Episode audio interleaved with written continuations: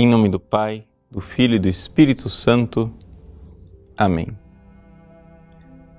Meus queridos irmãos e irmãs, nós, no Evangelho de hoje, contemplamos aquele mistério que estamos acostumados a contemplar no Santo Rosário, a visita da Virgem Santíssima à sua parenta Isabel. Aqui trata-se do primeiro milagre na Ordem da Graça, realizado pela Virgem Santíssima. É interessante que o primeiro milagre na ordem natural, que foi as bodas de Caná, também foi realizado por intercessão da Virgem Maria. Pois bem, qual é esse milagre na ordem da graça? Trata-se aqui eh, da, do derramamento do Espírito Santo no profeta São João Batista, já no ventre da sua mãe. João Batista foi redimido e salvo por Jesus ainda no ventre da mãe. E isso aconteceu através de uma palavra da Virgem Maria. Quando a tua saudação né, chegou até mim, a criança pulou de alegria no meu ventre. Nós estamos aqui, então, diante de um grande milagre. Uma das características, porém, do evangelista São João é colocar tudo isso no quadro do Espírito Santo. Ele insiste constantemente na realidade do Espírito Santo. Vamos lembrar que eh, o evangelista São Lucas é exatamente o, o, o autor dos Atos dos Apóstolos, que nos fala, nos fala de Pentecostes, das ações do Espírito Santo na vida da igreja e assim por diante. Então, o Espírito Santo age em Santa Isabel e então Santa Isabel ali começa a profetizar.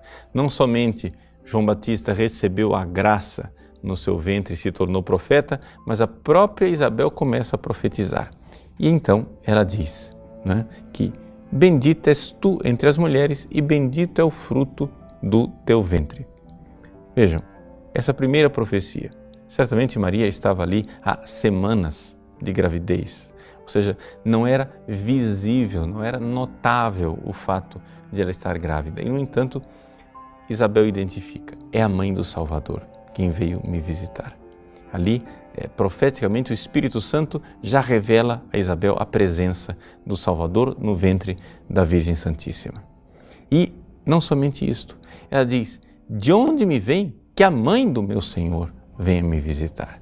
Ela vê a grande dignidade da Virgem Maria. E essa grande dignidade é aquilo que a Igreja, movida pelo mesmo Espírito Santo, irá reconhecer ao longo dos séculos, quando em cada Ave Maria que nós rezamos, nós dizemos: Bendita sois vós entre as mulheres, ecoando ao longo dos séculos essa profecia de Isabel, que, movida pelo Espírito Santo, move agora também a Igreja. Mas não fica por aí. Ou seja, Isabel também disse: Bem-aventurada aquela que acreditou, pois o que lhe foi dito da parte do Senhor será cumprido. Aqui, Isabel está mostrando a fé e a fé é, enorme da Virgem Santíssima, aquela que acreditou. E aqui a, a realidade da fé, do salto enorme da fé da Virgem Maria, é uma das características que nós podemos olhar na Virgem Santíssima como sendo algo que nós não somente é, deveríamos imitar, mas também admirar. Veja, não há nenhum exemplo maior de fé na história da humanidade do que maior do que a fé da Virgem Maria. Por quê? Porque, veja, só existem é, dois seres humanos imaculados né, e, portanto, sem a mancha do pecado. Um é Jesus, outro é a Virgem Maria. Só que Jesus não tinha fé. Não é? Ou seja, Jesus é o próprio Deus que se fez homem e, portanto, ele não era. É, não tinha fé porque não era necessário. A unidade, a união que havia entre ele né, e o Verbo eterno, chamado união hipostática, tornava é, desnecessária a fé, porque ele não tinha a virtude da fé, ele via em Deus a realidade, né, portanto ele não precisava ter fé. Já a Virgem Maria teve fé e teve a fé maior né, e mais perfeita do que a fé de todos os santos e todos os anjos. Então a Virgem Maria, ela é aquela que acreditou. Podemos realmente aqui é, venerá-la como um exemplo luminoso de fé. Então, eis aí a profecia de Isabel, que nos revela e mostra quem é a Virgem Santíssima.